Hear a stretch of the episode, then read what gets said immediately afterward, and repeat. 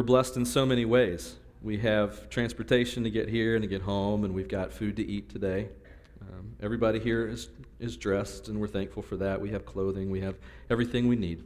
And God, we know that you have given us all of these things because you love us, and that you have asked us to love people the way that you love people. And that would mean that maybe we begin to see things, stuff, blessings that you've given us, and money not just as an opportunity to have for ourselves, but to show our love as you have loved us, like Christ did, and to give generously to others, especially those in need, and especially those in need of Jesus Christ.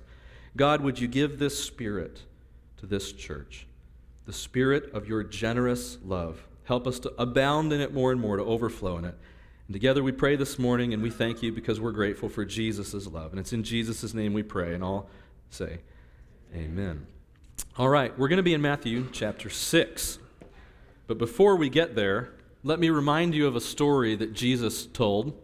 This, I'll turn this back on. This story was probably not a historical story, it's a parable. And so Jesus is telling a story about a man walking. He's going on a hike or something, and he's crossing through a field that's not his property. And he finds a treasure that is hidden in the field. And when he found it, uh, I guess he you know, looks in this box. Maybe the lock is broken open, or he you know, jimmies the lock and he finds whatever treasure, the gold, the jewels, whatever was in there.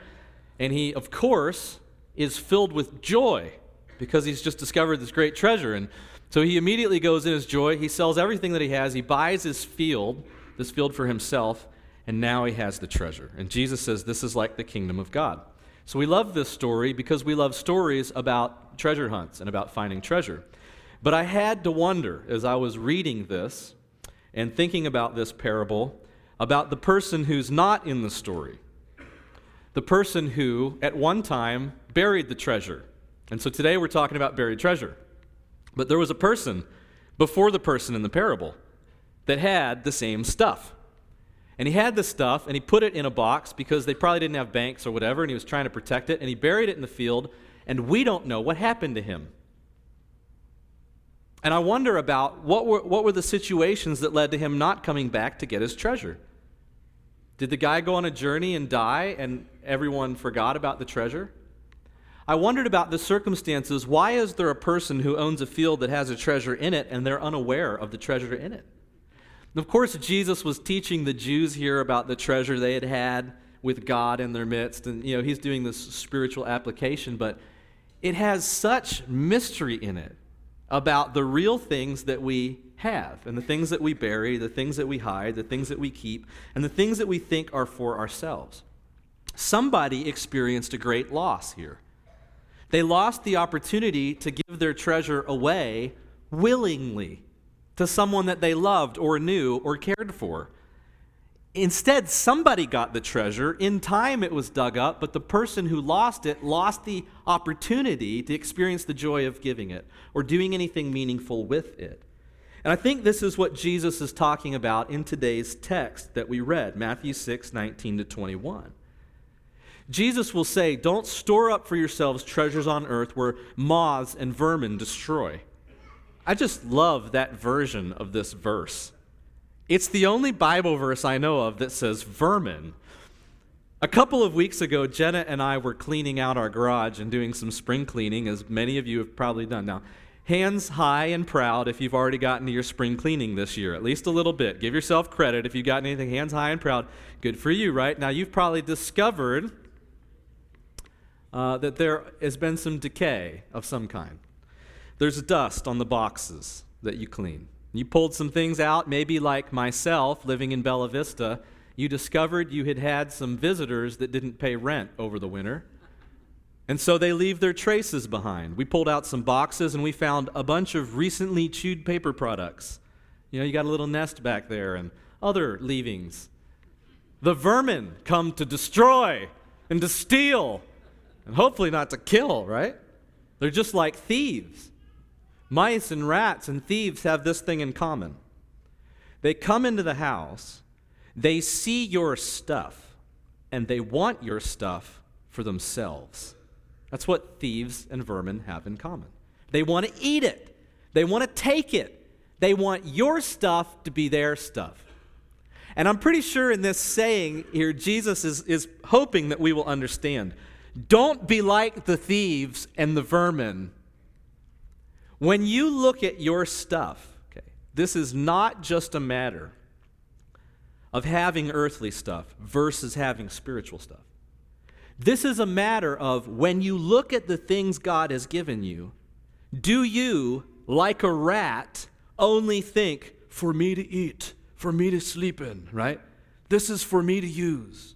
Do you, like a thief, think, it's mine to take? I would like to have that stuff. Or is there another option in which you see the things that God has given you, and like a human being, who isn't a thief and isn't a vermin, you think of all this possibility and opportunity where this stuff God gave me now has heavenly potential. It has another kind of economy that it can be changed into. He says, Store up for yourselves treasures in heaven where the moths and the vermin do not destroy and where thieves do not break in and steal. For where your treasure is, there your heart will be also. When you see the stuff that you've collected and your spring cleaning, Maybe you ask the question that we've all been taught to ask recently, like, does this give me joy? Right. And then ask yourself, go one question deeper with Jesus. And what does that tell me about my heart? How much do I need? How much do I want? And what do I want to do with it? I want us to sit on this verse for just a minute longer and do a little bit of thinking and let it sink in. And then we're going to make a, a broader appeal to Jesus' teachings to give us a foundation today for a whole series on generosity that we'll do over the next three weeks. So here's one thing I want you to see in the scripture Jesus says, uh, Don't store up earthly treasure, but heavenly treasure. And I think we've made a mistake sometimes with this verse when we think or when we say that what Jesus means is only delayed gratification. Don't have earthly stuff because someday you want to have permanent heavenly stuff. Uh, don't have fun now. Someday you'll have fun in heaven. So live a strict, sober, not fun life now. Uh, right now, uh, take on all of the cares of the world so that someday you can live in, with, live in heaven without any cares of the world. Uh, I think we have this idea that there is, in other words, a progression where this time that we live in now is called earth, and it has its treasures. And this time that will come later, after the judgment day, is called heaven, and it will have its kind of treasures. And that the only goal of Jesus' teaching on generosity is give up all your earthly pleasures so that you can have heavenly pleasures. Okay. Here's the problem with this line of thinking the scriptures, from the very beginning, talk about heaven and earth not as two consecutive realities, but as one reality coexisting now and being renewed later. So, how did the Bible begin? In the beginning, God created, everybody say it with me, the heavens and the earth. It's a Jewish way of saying all that there is, spiritual and physical realities, were made by God. And the scriptures throughout are very consistent. In the prophets, in the Old Testament, in the New Testament teachings, it's in Peter, it's in John, it's in Jesus, it's in the book of Revelation, it's all throughout. That what God is doing at the end of time is restoring all things and making all things new, and there's a new heavens and a new earth. So, what happens after the judgment is not just like there's no more physical blessings and only spiritual blessings, but that everything is being renewed. In other words, God is saying this I can make you. I can make you wealthy. I can make you blessed. I can make you fed. I can make you spiritually fed. I can make you spiritually quenched, your thirst quenched. I can meet your needs. I can do all of the things that the people of God and the church need, both now and in eternity. It's not like you just have to give up all of this forever to have this someday. No, it's not like you, you give up earth to get heaven. It's that you step into heaven now with whatever He gives you wealth, seasons of poverty, seasons of sickness, seasons of health, whatever it is, you can be in heaven now. Treasure in heaven, go ahead.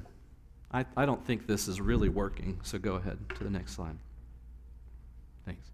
Treasure in heaven does not primarily teach this delayed gratification idea, but rather it encourages a preference for higher gratifications? How do I now use the stuff that God's blessed me with to bring about the kingdom of heaven and its treasures in the present? God someday will restore all things, and He'll bring the kingdom of heaven then too, but He's promised it now. The question is how do we make the exchange?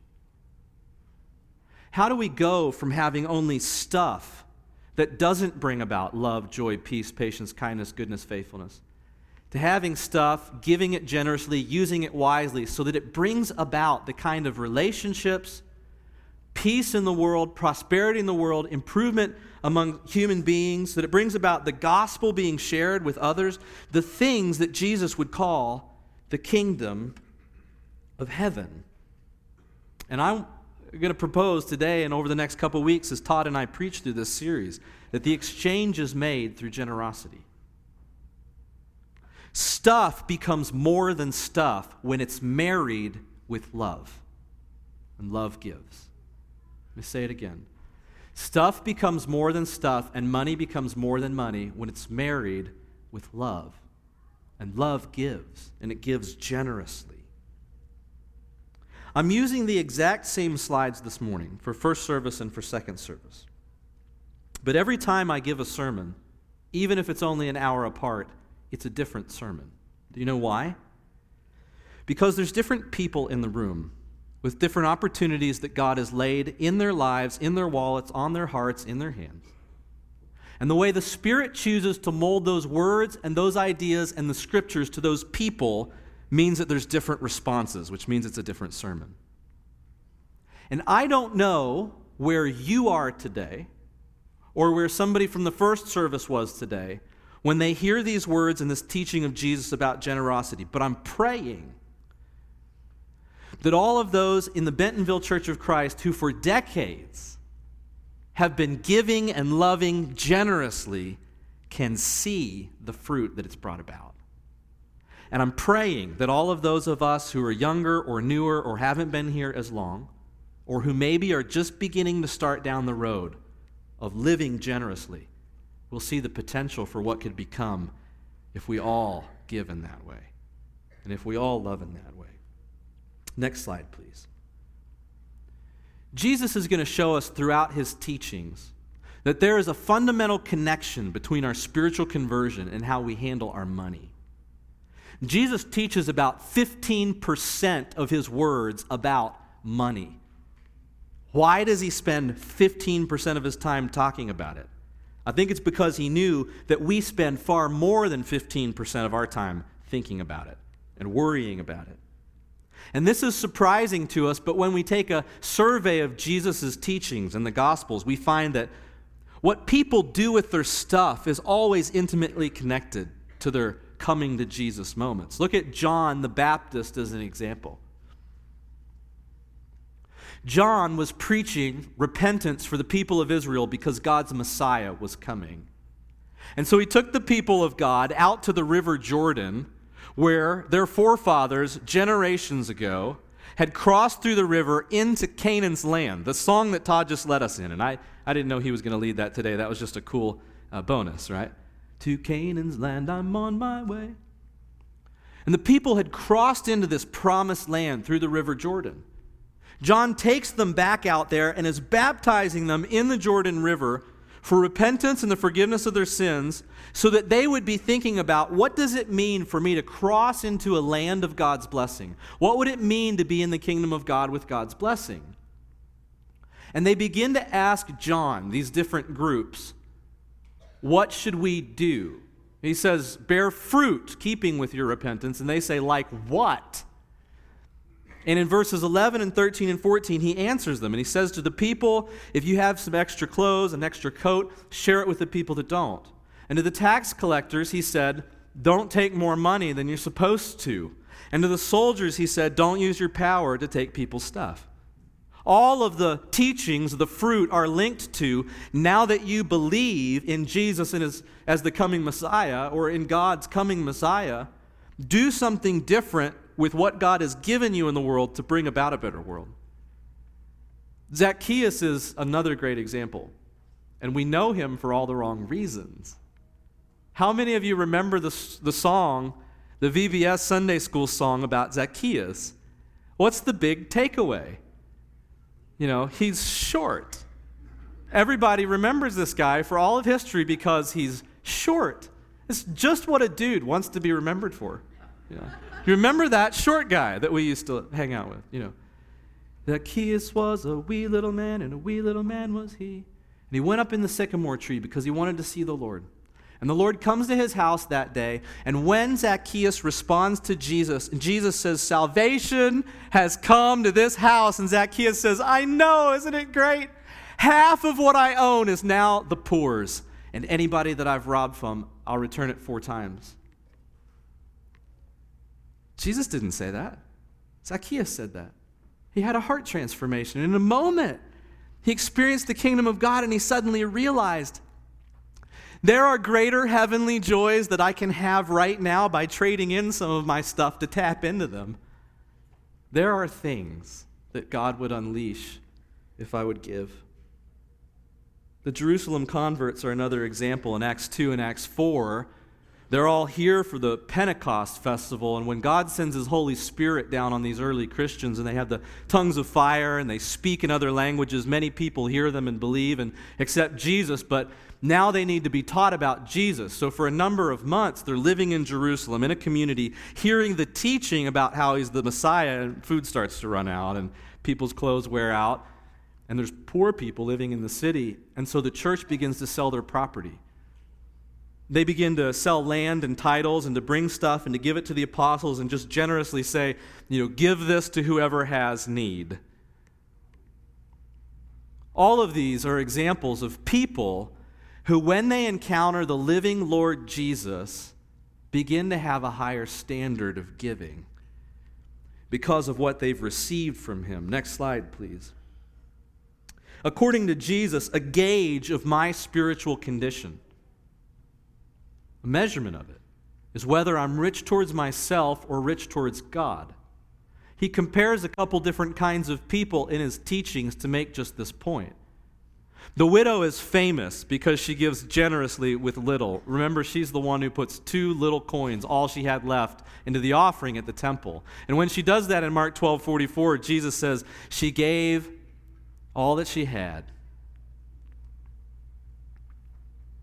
We hear, wow, give all that you have.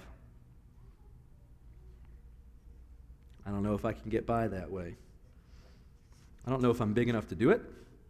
I don't know if I have enough to make a difference. Paul was writing to some Christians in the context of giving in his letter.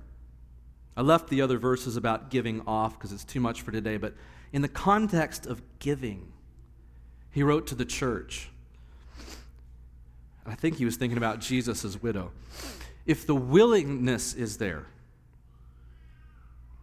the heart, the gift is acceptable according to what one has, not according to what one does not have. You see what Paul just did with giving?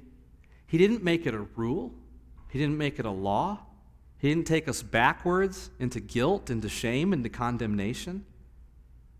He did what Jesus did when Jesus saw the widow and said she loved much. He said, A gift, it's willing, that means it's married with love, makes all the difference.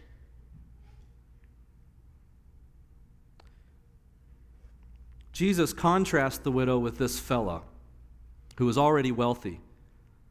I'm pretty sure the widow was a real person, an event. Jesus saw it happen. I think the barn builder might be a, parable, not a real event, not a real person, but a paradigm.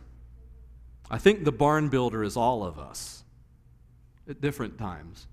And this guy has a great crop that comes in. He grows all of this grain, and he's already rich, and he's got barns to store it in. And he says to himself, famously, What should I do with all of this grain that I have? I know what I'll do. I'll tear down my barns, I'll big better, build bigger, better ones, and then I'm going to retire. Take it easy, kick back. And he didn't know in Luke 12 20 that that night he was going to die, and God was going to ask him about what he had done with all of his opportunities. And this guy experienced the loss like the treasure buried in the field. He, he never got to give it away, he never got to use it for anything. He lost out on the stuff and he lost out on the joy of sharing. He had enough, he could have had the whole town over for dinner for a year. See, this guy saw his stuff and he thought, this means I'm going to have a higher standard of living. And the widow thought, I'll have a higher standard of giving. And this is really just the point. This is a key, a bottom line takeaway for this series. And next week, we're going to talk some about how do we multiply joy. How do, what are some specific ways that we do this and we create joyful interactions and multiply them? Todd, two weeks from now, is going to preach about heaven being our home and eternity being our mindset and living for the line and not just the dot, the dot being life, the line being forever. And the last week, I'm going to talk about some barriers to generosity, things that hold us back. But think about this God prospers me not to raise my standard of living, but to raise my standard of giving. And I didn't feel compelled to say this in first service, but I feel compelled to say it in this service. This has nothing at all to do with the preacher or the staff getting more. We don't get paid in percentages based on the giving of the church. Okay?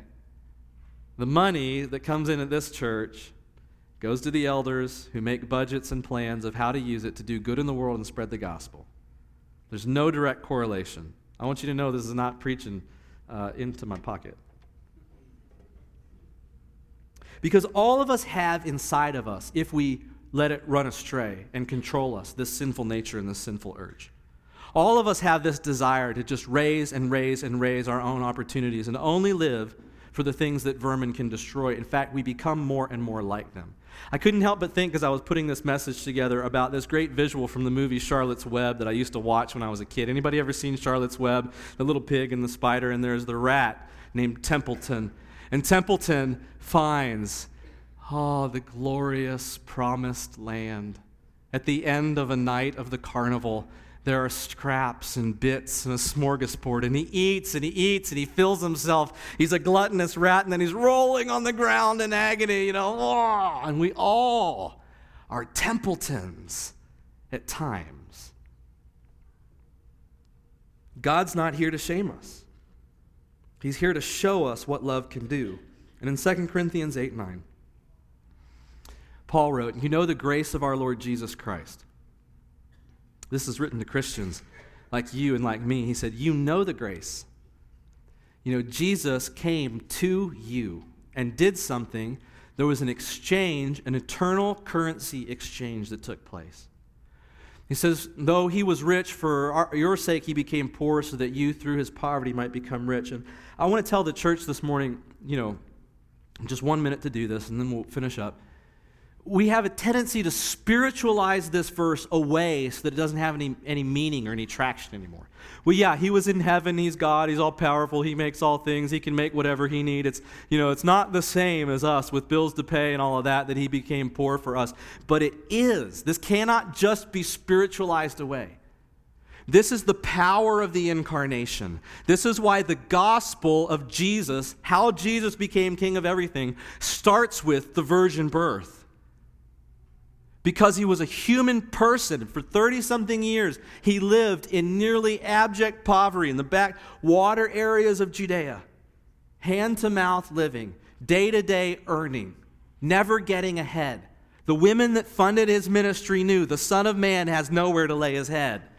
He lived in it, but not to shame you, but to connect lovingly with people in a way that can only happen by emptying yourself out and giving. Philippians 2 said he was God, but he didn't consider it worth holding on to. He emptied himself and took on the form of a servant. And this is what Paul is talking about. It's extremely practical, and it's extremely real, and extremely powerful.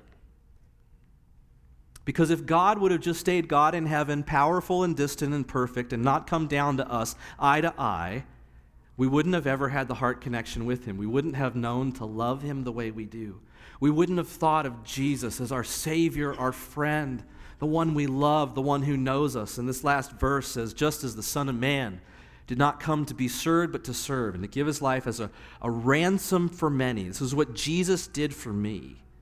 And when this verse is written in Matthew 20, it uses a transaction language, a financial language, that Jesus ransomed me from my slavery to sin. When I was in sin, I had no choice, I had no power, I had no willpower to decide my destiny. I could only do what my master, sin, told me to do. And so I lived gluttonous and selfish, and everything was for me.